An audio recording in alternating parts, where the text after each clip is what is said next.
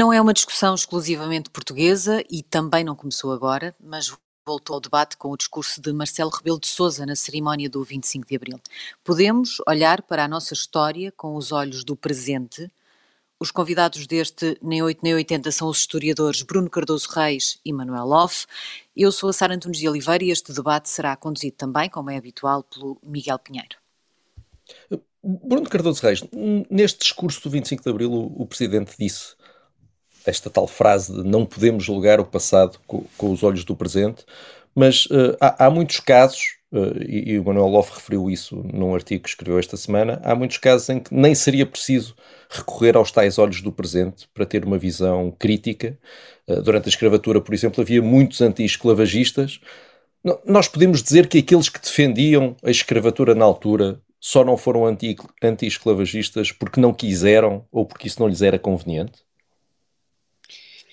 Bem, é, quer dizer, desde logo houve muitos anti-esclavagistas na, na, Europa, eh, porque realmente o anti-esclavagismo e, e, e, o abolicionismo é essencialmente um dos grandes feitos do, do Ocidente e da, da, Europa, não é? Nós, os europeus não inventam, estão muito longe de terem inventado a escravatura, eh, não é? Aliás, a palavra escravo até vem da palavra eslavo, ou seja, eh, os europeus foram os próprios também escravizados ao longo de séculos, no caso dos Balcãs e do Cáucaso, foram escravizados até ao século XIX em grandes quantidades pela, pela Turquia otomana, mas portanto, é verdade que isso, essas correntes existiram, eram correntes minoritárias até, até, até, ao, século, até ao século XVIII. Uh, agora, quer dizer, ao mesmo tempo, uh, eu, eu, acho que, em certo sentido, não se consegue olhar para a história com outros olhos que não sejam os do presente, uh, mesmo no caso do, do, dos historiadores, não é? agora, a questão aí é qual é o papel que, vamos dizer assim, os juízos do presente e a moralidade do presente tem na, eh, na, análise histórica, ou no juízo que nós fazemos para, para, em relação à história. E aí eu acho que há, há, uma distinção fundamental a fazer desde logo, que é uma coisa é o trabalho dos historiadores, que é, do meu ponto de vista, essencialmente um trabalho de análise crítica e rigorosa, e em que o anacronismo é, é, é obviamente um, um problema fundamental que se deve, que se deve combater. Uh, outra coisa é, no fundo, vamos dizer, a memória pública, até a memória política, que qualquer comunidade tem, não é? Uh, e em que, uh, em que, evidentemente, as regras são, são diferentes. E eu acho que é importante que aí os historiadores possam ter algum papel, mais uma vez, por regra geral, crítico, não é? No fundo, a função do historiador é sempre um bocadinho estragar a festa uh, da memória coletiva, mas, mas, obviamente, é legítimo que os atores políticos, enfim, as pessoas no seu conjunto, os grupos, no fundo, discutam a sua memória coletiva e façam aí os juízos que, que entendem, não é? Uh, agora certo, é importante mas... ter. Diz, diz, diz. Mas o ponto não é bem esse, não é? Aqui o ponto é. Uh, uh, o argumento que ouvimos muito é o de que. durante, um, um, um, durante o período da, em, em, que havia tráfico de escravos, isso, havia um consenso à volta disso, uhum. e, e, e, não havia, ou seja, era possível pensar de forma diferente. Não é? Quem, já havia os instrumentos para pensar de forma diferente e para olhar para isso de forma diferente. E se, uh, por exemplo, o Estado português uh, não olhava para isso de forma diferente, é porque tinha outro tipo de interesses, económicos, nomeadamente, e, portanto, nós, isso, isso nós podemos fazer um juízo ético sobre o que aconteceu porque não se trata de esses conceitos não existirem na época, não é? Sim, depende da época que se está, que se está a falar, mas é, é verdade claro. que o fator económico foi, aí foi, foi muito importante, não é? Isso eh, foi importante para Portugal, como foi importante, por exemplo, para os Estados africanos. Não só Portugal eh, e muita gente, muitos atores influentes em Portugal só puseram ao fim do tráfico de escravos, mas muitos Estados africanos só puseram ao fim dos, dos tráfico de escravos, dos quais eles eram grandes, de, eram os grandes promotores, não é? Portanto, no caso português, por exemplo, o Reino do Congo enviou uma embaixada a Portugal em meados do século XIX para procurar convencer Portugal a não acabar com o tráfico. No caso do Reino do Ashanti, houve uh, também demarches da Grã-Bretanha, que era ainda muito mais ativa, para isso não acontecer também. Portanto, é verdade que aí, muitas vezes, os fatores humanitários, mesmo quando eles já estavam presentes, vamos dizer, no discurso público, não prevaleciam uh, facilmente, não é? Mas isso também faz parte da história, é isso que torna a história uh, interessante. Portanto, desse ponto de vista, sim, não é, é verdade que, sobretudo em relação ao, ao, ao século XVIII e ao século XIX, esse era um, um debate muito, uh, muito vivo uh, por toda a Europa, não é? Em que se jogavam vários fatores, os fatores humanitários, mas também, é verdade, os fatores económicos. Tragicamente é verdade, sim. Manuel Loft, numa entrevista esta semana no público, o historiador David Martel deixou uma pergunta que lhe era dirigida e podemos aproveitar que o temos aqui para, para ouvir a resposta. Eh, ele pergunta se quando os portugueses chegaram ao Brasil e viram que estavam lá seres humanos com os quais não se entendiam, se deviam ter voltado para trás. Eu acho a pergunta. Muito bom dia a todos, em primeiro lugar, uh, e, ao, e, ao, meu colega Bruno Cardoso Reis, um, uh, em especial. Eu acho que a pergunta de David Martelo, que conheço bem há 20 anos atrás, ainda que tínhamos muito, pouco, muito poucas oportunidades de nos encontrar, é perfeitamente retórica e faz parte de um conjunto de um, declarações que, de resto, eu creio que são, enfim, são lamentáveis pronunciadas no, em 2021. Uh, no fundo, essa associa-se a uma outra que vou aqui, que vou aqui citar. Um, uh, a chegada ao Brasil não é propriamente uma operação uh, etnográfica de uns quantos antropólogos do século XVI, do início do século XVI, que quiseram ir conhecer um outro território que desconheciam. Portanto, fixamos as coisas como são, não, a chegada ao Brasil não significa, não deve ser descrita apenas como uma surpresa de eh, europeus do, de, de, de, de 1500 que descobrem quais, qual é a diferença as diferenças de hábitos, de cultura, de comportamentos de outras pessoas. Eh, o que aí, no fundo, quer. A minha, a minha interpretação uh, da, da, dessa afirmação é como, se, uh, é como se a verificação dessa diferença não tivesse sido óbvia, não tivesse tornado óbvio para os marinheiros, os, eh, os portugueses que ali chegaram, para a missão portuguesa que chega ao Brasil, não tivesse tornado óbvio o, o facto de haver uma tal diferença que os portugueses passavam a ter uma espécie de dever para permanecer e ajudar. Eu justifico porque é que assim é, porque logo a seguir, em determinado momento, uh, David Martel sublinha a diferença, o facto de haver entre a colonização portuguesa, os colonos portugueses, ele depois aí não cita especificamente uh, uh, o Brasil, cita em geral, e nomeadamente a África,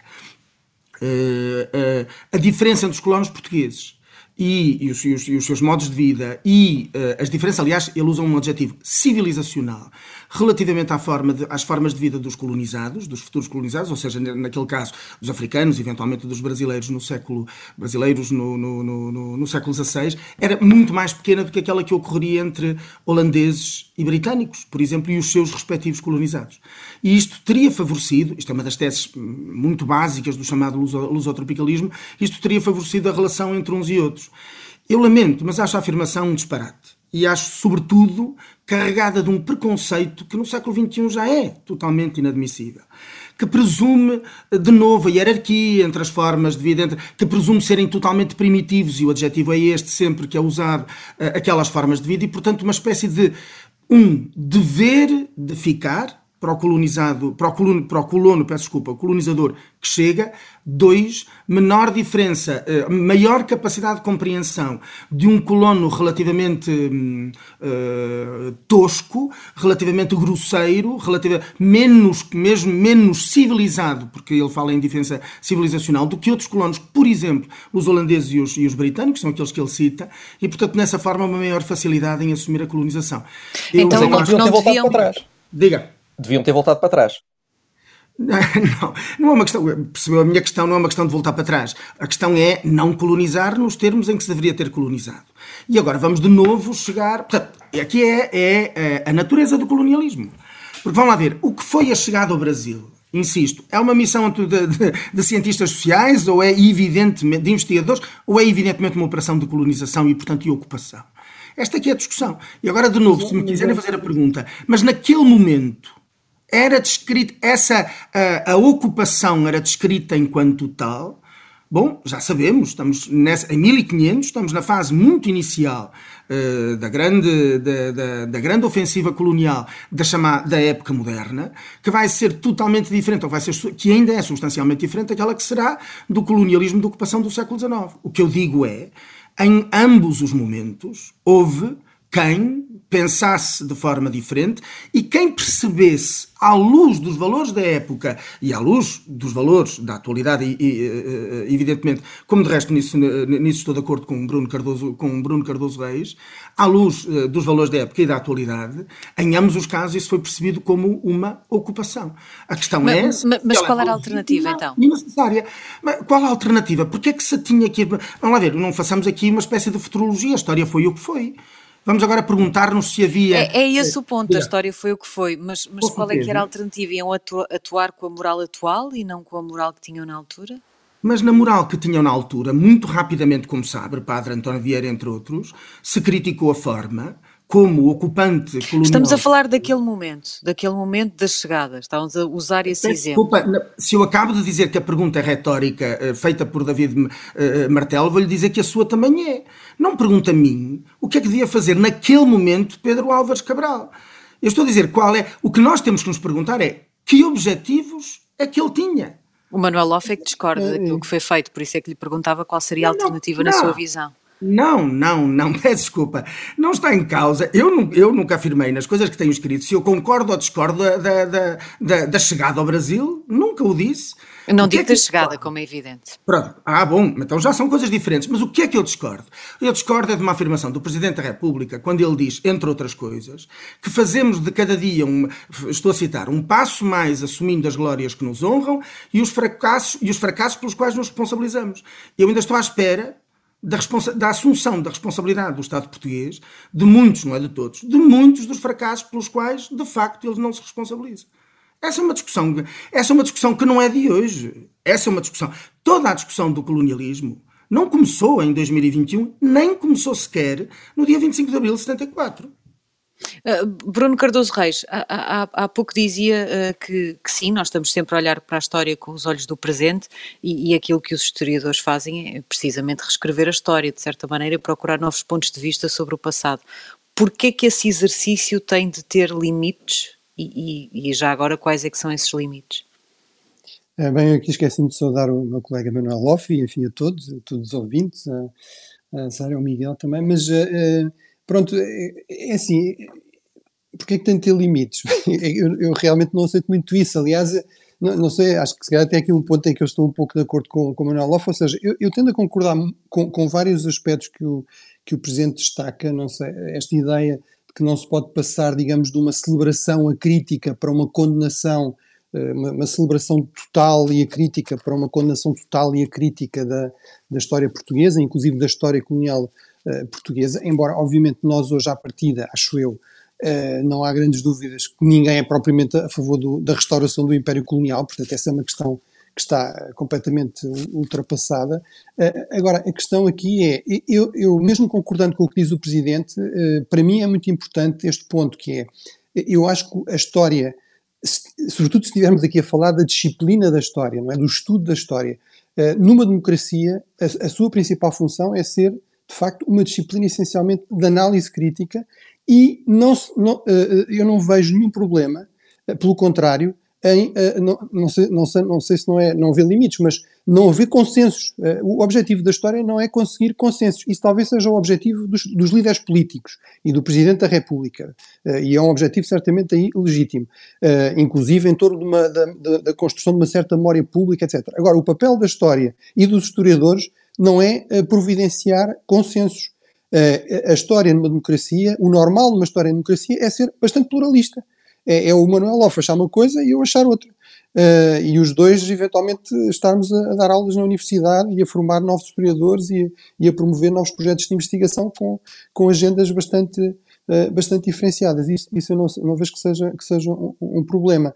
Uh, agora, portanto, o que eu acho que é um problema é quando, no discurso público, quando, uh, enfim, eh, às vezes até na própria academia, parece às vezes haver uma certa tentação de uma história mais militante e com uma cartilha, uh, no fundo, ao serviço de uma causa certamente bem intencionada, ou seja, agora é muito esta ideia do, do anticolonialismo e do antirracismo.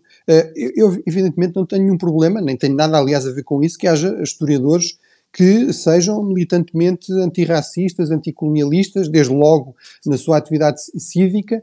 Uh, em termos da investigação, enfim, eles definem a agenda deles como entenderem, eu eventualmente vou criticá-la, não em função daquilo que são as ideias políticas de um ou do outro, mas dos resultados em termos de qualidade de, de investigação. Agora, só, só, para, só para ligar um bocadinho com, aquilo, com esta questão do Brasil, e quer dizer, eu, eu acho que aqui o risco, apesar de tudo, é, é um pouco este. Por um lado é, uh, e, e, às vezes eu acho que se cai nesse, nesse tipo de discurso, que é esta ideia de que a expansão uh, a guerra, o conflito, a conquista são uma espécie de invenção do colonialismo ou, da expansão ocidental. Não estou a dizer que o Manuel Loff disse isso, mas, mas é importante esclarecer isso. É, é evidente, não é assim, não é? Nós vivemos, é muito importante ter esta noção, não foi até ao século XVIII, nem foi até ao século XIX. Até 1945, no direito internacional, havia o direito de fazer a guerra. Havia o direito de conquista. Portanto, isso são, são mudanças muito, muito recentes, não é? Eh, e, portanto, os europeus, não só os europeus, mas vamos lá ver, os nativos americanos não viviam propriamente no Éden. Eh, houve alguns europeus que tiveram essa imagem, porque a imagem do outro também não foi sempre negativa. Muitas vezes, em relação à China, em relação a reinos africanos, em relação aos próprios nativos americanos, houve uma, uma, imagem muito, muito positiva. Mas que era ilusória. É, evidente que havia guerra entre, entre os nativos americanos. O Império Inca ou o Império Azteca não foram propriamente construídos de forma democrática, não é? De forma democrática. Portanto, a, a expansão uh, colonial eh, trouxe muita violência. Aliás, é um dos temas que eu trabalho, uh, inclusive no, no, século XX, mas, uh, mas não, não, não, inventou propriamente o conflito, a guerra, a conquista, a ocupação. Infelizmente, não é? a história humana está cheia dessas, dessas, dessas tragédias e dessas, dessas violências. Oh, Manuel Loff, esta, esta, esta reescrita permanente da história, por vezes há quem, há quem critique uma tentação de deitar fora tudo o que julgávamos saber e, e começar, e começar de novo e, e, começar a olhar para a história do zero, por assim dizer. Uh, isto, isto, faz sentido fazer isto? Não, obviamente que não faz, e sobretudo uh, a história como disciplina crítica, justamente como a descreve uh, o Bruno, um, uh, como, a descreve, como acaba de descrever o Bruno, a história evidentemente não é propriamente uma, um campo, uma vanguarda, não deve, não deve ser tomada por vanguardas artísticas, tipo os futuristas que de repente dizem todo o passado não valeu de nada e o futuro e o presente de que se vai fazer o futuro é que vai reconfigurar todas as nossas vidas. Não, evidentemente que não. Mas atenção, eu não acho. Uh, o que é que eu acho que, é, que, é, que está a ser claramente empolada em toda esta discussão e que o Presidente, e até reconheço que o Presidente Marcelo Rebelo Souza tentou, de uma certa forma, pôr água na fervura, não de facto não acabando com a fervura, não é? Uh, e que é esta ideia que agora, ou seja, nos últimos 3, 4, 5 anos, uh, enfim, uh, sobretudo, sobretudo, quer dizer, o que mais nos lembramos é desde a discussão do chamado Museu das Descobertas, que seria, que viria a ser criado em Lisboa e não foi criado, Hum, é a ideia de que todos estes temas são agora colocados pela primeira vez ou é tudo novo. O Presidente usa uma expressão nesse sentido, uh, o discurso do Presidente, já sabemos, foi provavelmente feito a várias mãos, está bastante bem feito, mas usa uma expressão que eu também acho lamentável e que é esta, que no fundo é esta, esta insinuação de que, de que falamos de campanhas de certos instantes. Ora, Marcelo Rebelo Sousa, que bem recordou que é filho, como ele próprio se designou, de um governante uh, na ditadura e no Império, e que depois foi, 1975-76, constituinte, sabe bem que toda a discussão sobre o colonialismo português, sobre a guerra colonial e sobre a violência colonial não tem nada de novo. E insisto, ela também nem sequer começou em 1974, no 25 de Abril. Não há, nós não estamos a deitar fora o passado. Sabe qual é a sensação? Eu, eu ouvi em direto, ouvi, ouvi pela rádio, não ouvi pela televisão, o discurso do Presidente. E em determinado momento eu pensei, este homem está a falar como se estivesse na Assembleia Constituinte em 1975 ou 76. Mas, mas, mas, Manuel, mas, mas aquilo, quase mas meio aquilo... século sobre a revolução e a descolonização. Mas aquilo, que nós, mas aquilo que nós vemos, por exemplo, lá fora, uh, ainda há muito poucos, poucos meses, em que, por exemplo, vemos uma corrente a olhar para, para Churchill, vendo Sim. apenas uh, afirmações ou escritos dele em, em, em determinada altura sobre o Império Britânico e não olhando para mais nada daquilo que ele fez ao longo da vida, uh, isto não mostra esta, estas tais campanhas do instante, não é? Não seria a isto que Marcelo se, se estaria a referir, quando nós nos focamos num ponto que está a ser discutido no presente uh, e, e reavaliamos totalmente a história à luz apenas e só desse ponto que nos está a preocupar numa determinada altura? Nós não vemos isso várias vezes em Portugal também? Tem toda a razão se a, se a, sua descrição da realidade for essa e se a sua descrição do debate sobre Churchill for esse. Eu vou-lhe dar um exemplo que de resto fez. Sei lá, recorda-se, por exemplo, quando há, não sei, 15 anos, 20 anos atrás, eh, numa biografia sobre Einstein, se descreveu a forma como ele terá, eh, como ele se terá aproveitado, até abusado da criatividade da mulher para o ajudar. Bem, enfim, e portanto, daí deduzindo-se uma atitude claramente eh, patriarcal, machista de, de, de, de Einstein, de Albert Einstein, nestas situações esse tipo de. Vamos lá ver, agora a questão é. Eh, de facto, eh, perguntemos-nos se eu colocar, se eu relembrar que apesar de que apesar de todos os fantásticos discursos da Segunda Guerra Mundial e sobretudo do papel que Churchill teve na Segunda Guerra Mundial, ao contrário de grande parte da elite britânica, disse: não, nós não vamos ceder, uh, sangue, suor e lágrimas, vamos combater nas praias. Vamos... Muito bem. Mas se lhe acrescentarmos também a recordação uh, comprovada, documentalmente comprovada, de afirmações que ele fez sobre o Império. Ou, por exemplo, afirmações extraordinariamente, enfim, eu diria ambíguas, pronunciadas na, durante a Guerra de Espanha sobre a natureza da Guerra de Espanha e do apoio de Hitler e Mussolini uh, a Franco, que ele em todo caso achava que, que deveria ser aquele que mais razoavelmente deveria ganhar a guerra, recordarmos isso, peço desculpa, não é? A, menos que as pessoas o coloquem que nessa discussão. Não é recordar, não é recordar isso, é só olhar para isso. Mas eu não estou de é acordo é só, que seja só, só olhar para isso. Mas eu não acredito que as pessoas possam dizer que é só isso. E que por causa a, só... a, a, a, questão, a questão ali era a estátua de Churchill em Londres e se ela deveria estar lá porque Churchill tinha escrito essas coisas. Ora, a estátua de Churchill não estava lá por causa disso, não é? Com Apenas. certeza, com certeza. Eu vou-lhe dar um outro exemplo que é um clássico desta discussão. Eu devo dizer que não gosto muito dessa estátua, mas pronto, é uma, é uma, opção, uma opção estética. Mas por razões estéticas? É, ou... por razões estéticas, sim. acho, acho que fica um bocadinho gordo na estátua, mas pronto. Eu, por eu acho muito bem que haja monumentos ao 25 de Abril e acho que o monumento do Cotileiro não é nada de especial, pelo contrário. Eh, enfim, mas agora regressando atrás.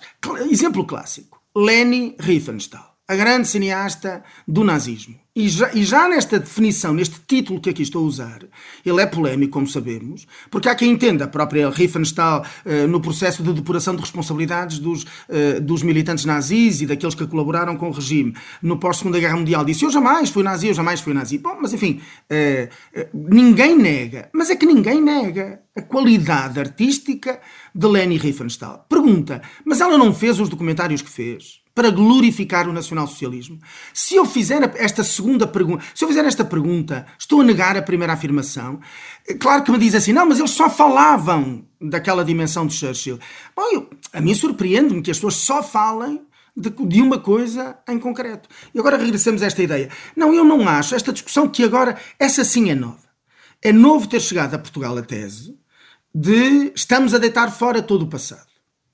Porque atenção, volto a recordar, Uh, ao longo, sobretudo, a fase mais intensa da discussão uh, do colonialismo português, ao longo dos anos 60, ao longo das, dos anos da Guerra Colonial, dos anos 60 e 70 e no pós-25 de Abril, necessariamente se fez uma crítica do colonialismo, eu até diria que, felizmente, uma certa autocrítica limitada do colonialismo português, e não esqueçamos, essa crítica está inscrita na nossa Constituição e a Constituição já agora foi votada por um de 250 deputados e um deles chamava-se Marcelo Rebelo Souza. Pronto.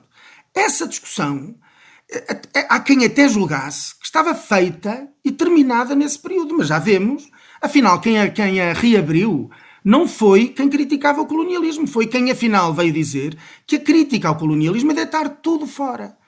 Ora, eu não creio que na crítica ao colonialismo, à natureza intrinsecamente, uh, agora, moral, injusta e politicamente injusta também, e, uh, uh, e evidentemente à sua natureza intrinsecamente violenta, como todas as, as ocupações são, Todas, não há exceção. Não há nenhuma forma de ocupação que não seja violenta, nem que seja do ponto de vista da violência simbólica. Essa crítica ao colonialismo depois não impede uma infinidade, de, uma, a verificação de uma infinidade de outras coisas que estão na memória coletiva portuguesa. Eu tenho na minha família, de um lado e do outro, como quase todos os portugueses, uh, os chamados retornados da África. É evidente, e eu sei muito bem, muito bem, o que é partilhar memórias sobre a África que, sendo controversas, evidentemente, espelham uh, um lado e o outro. O, o que é, o que é uh, digamos, positivo e o que é negativo. Ninguém está a deitar fora o passado todo. Está-se, contudo, a recordar que, em geral, e é isto que, estava em, que está em discussão num discurso do Presidente, termino já, é que o Presidente entende que, que nós temos que assumir as glórias que nos honram e os fracassos pelos quais nos responsabilizamos. Lamento, há muitos anos que o Estado português não assume uh, responsabilidades que outros Estados, a França tardiamente, 40 anos depois da guerra da, da Argélia, mas, mas, mas fê-lo e está a fazê-lo, a Grã-Bretanha, anos depois, evidentemente, das várias guerras coloniais, porque a Grã-Bretanha também saiu, entre aspas, a pontapé de várias colónias, não fomos os únicos, evidentemente. Em todos esses casos, há assunção de responsabilidades, é difícil, é duro, na maioria dos casos nem sequer é em tribunal, mas em Portugal continuamos muito, muito atrasados neste processo.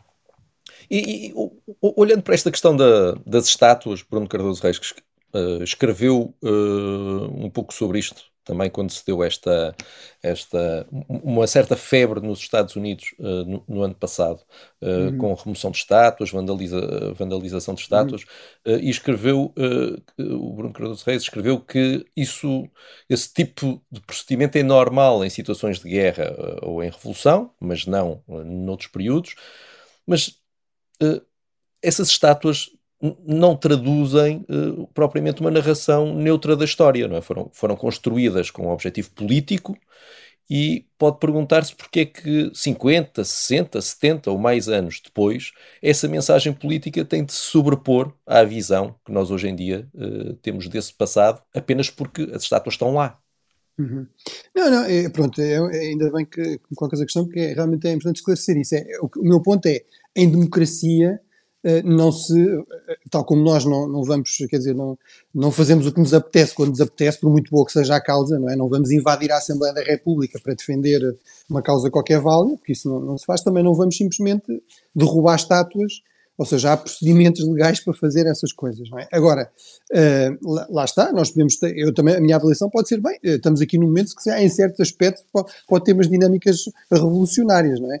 Agora, para, ser muito claro, eu, eu acho que eh, que estátuas é que, é que se colocam e que estátuas é que se derrubam é, é uma decisão da comunidade política, quer dizer, isso é, é, é, uma, é uma discussão para, para, a qual, mais uma vez, os historiadores podem contribuir, uh, esclarecendo, enfim, uh, a vida daquela pessoa nos seus vários aspectos, etc., fazendo algum tipo de juízo, mas em última análise não, não, não cabe aos historiadores uh, aqui uma espécie de serem uh, reis filósofos e, portanto, decidir que estátuas é que ficam ou, ou que saem, não é? Portanto, então, é mas, se, mas se elas forem retiradas porque foram contestadas nas ruas e depois só foram retiradas por decisão das autoridades e de forma ordeira, nesses casos já não estamos a falar de um problema de reescrita da história? Agora, o que é, eu não quero ficar só por aí, que é, digamos, pode ser que é uma resposta fácil.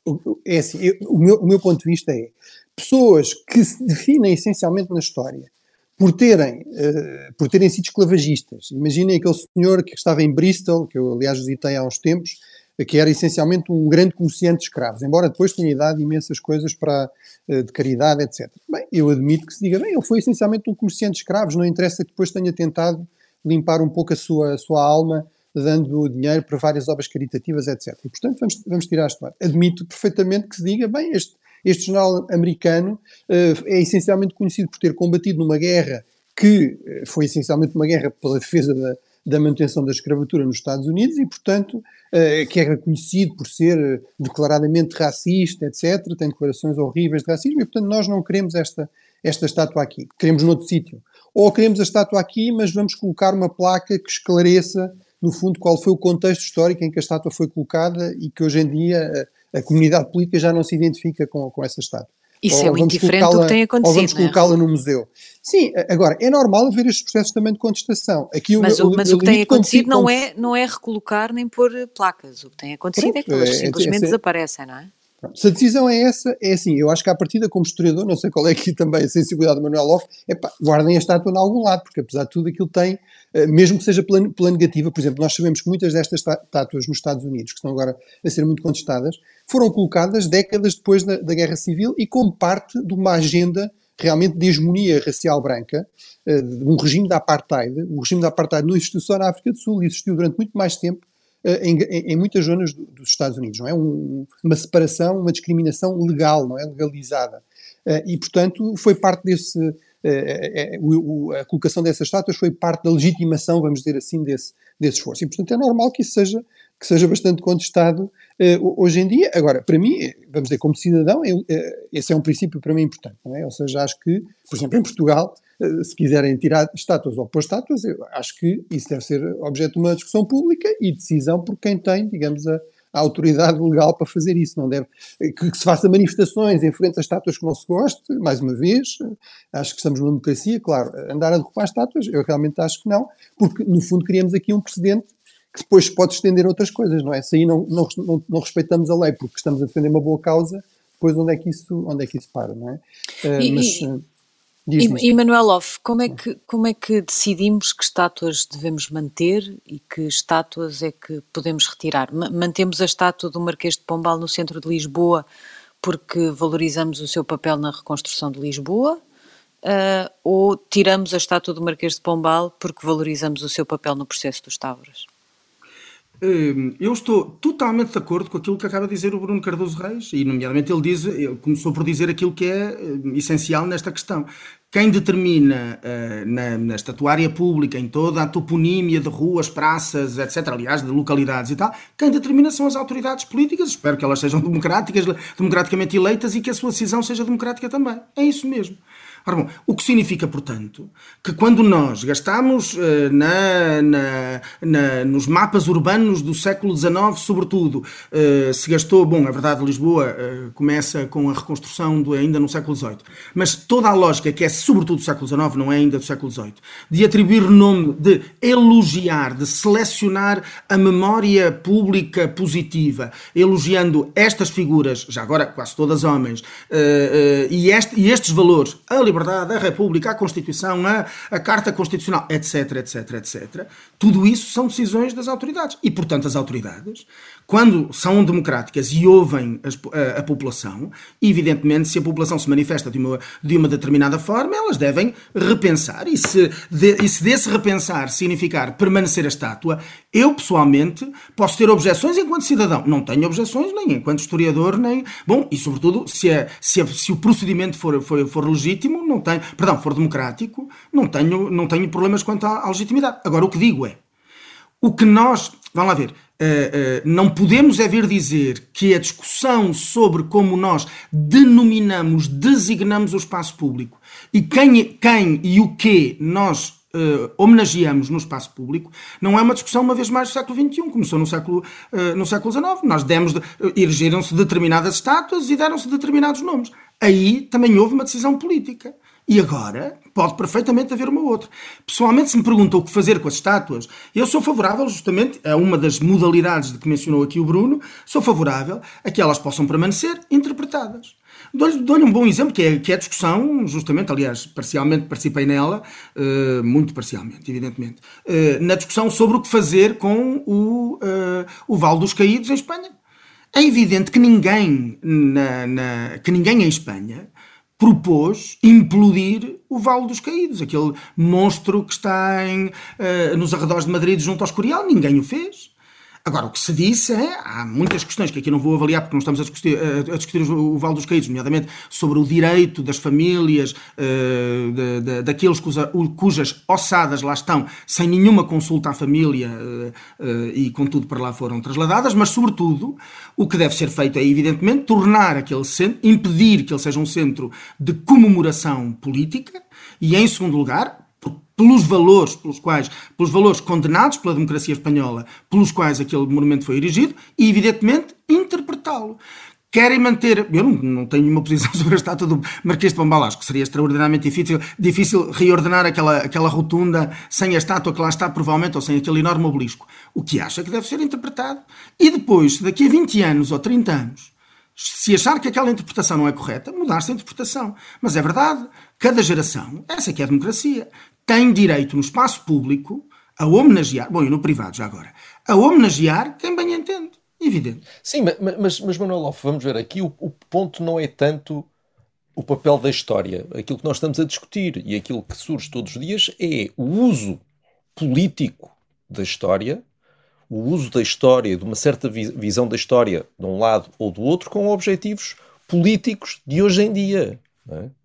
Esse aqui é, é, que é o ponto. É se nós estamos a assistir hoje em dia a uma, a uma utilização da história, a uma reescrita da história, a uma forma de olhar para a história que depois seja usada como uh, instrumento uh, político. Não é? É, é, é, é, esse é que é o problema que, que, que, leva a esta discussão e a este discurso do Presidente da República. Não, Mas... não, não é uma discussão etérea sobre a história. É? Com certeza que não, mas esse é um problema, não é? Eu, eh, onde é que está a minha discordância? Esse é um problema que não é de hoje, é um problema de sempre. E de resto, como eu sublinhei no, no, no artigo do público, já aqui foi mencionado, esse é o problema do próprio Marcelo Rebelo Souza, todos os presidentes da República, de todos os chefes de Estado, de todas as autoridades públicas, sempre que comemoram um feriado nacional, pelo menos um feriado nacional. E justamente, para que é que há feriados nacionais se não para se fazer uma apropriação no presente da história do passado? Chega-se ao, chega ao 10 de junho e o que se diz no 10 de junho não é uma explicação. Bom, eu não me lembro de discursos de 10 de junho sobre, sobre Camões e a lírica camuniana. Não, mas, mas, mas, mas, de facto o 25 de Abril é um ponto mais, mais uh, que leva mais a, a, estes atritos, não é? E, e uma pois. das coisas que o Presidente, que o Presidente lembrou foi o, o, o, o a vida dos capitães de Abril. Uh, e politicamente olha-se muitas vezes para uh, os capitães de Abril apenas com o seu papel pós 25 de Abril, e o Presidente lembra que muitos deles combateram também na guerra em África e que, portanto, uma divisão uh, dos portugueses entre, uh, de um lado, aqueles que combateram uh, na guerra em África e que são criticados por isso, porque combateram, fizeram a guerra do regime que existia então, e do outro lado, os, os que fizeram a revolução, é uma divisão puramente artificial, porque a história é mais complexa do que isso e que muitos daqueles que fizeram o 25 de Abril também fizeram a guerra em África. Portanto, aqui, aqui o ponto, mais uma vez, é político é não usar a história para dividir a política em dois lados, um mais puro e o outro com mais, com mais vícios, não é? Mas, uh, Diga, não sei, não, só, só, eu acho que aqui se calhar estamos um pouco de acordo, que é, quer dizer, eu, eu, percebo o ponto do Presidente, que é, que é, que é obviamente o Presidente, é, como o nome indica, é um responsável político, não é? E, enfim, na nossa arquitetura constitucional e, e na nossa cultura política é muita ideia de que é um unificador, não é? É o presidente de todos os portugueses e, portanto, é muito esse o discurso que lhe cabe que lhe cabe promover, e eu acho que ele fez isso de forma hábil, e esse é um exemplo interessante, não é? Realmente uh, não podemos dividir a história em, em, heróis e vilões, muitas vezes as pessoas têm, têm lados negros e têm lados mais luminosos, etc. Agora, vamos ser claros, eu estou, estou muito de acordo com o Manuel Alves, que é uh, a utilização política da história, quer dizer, isso é o que se faz constantemente.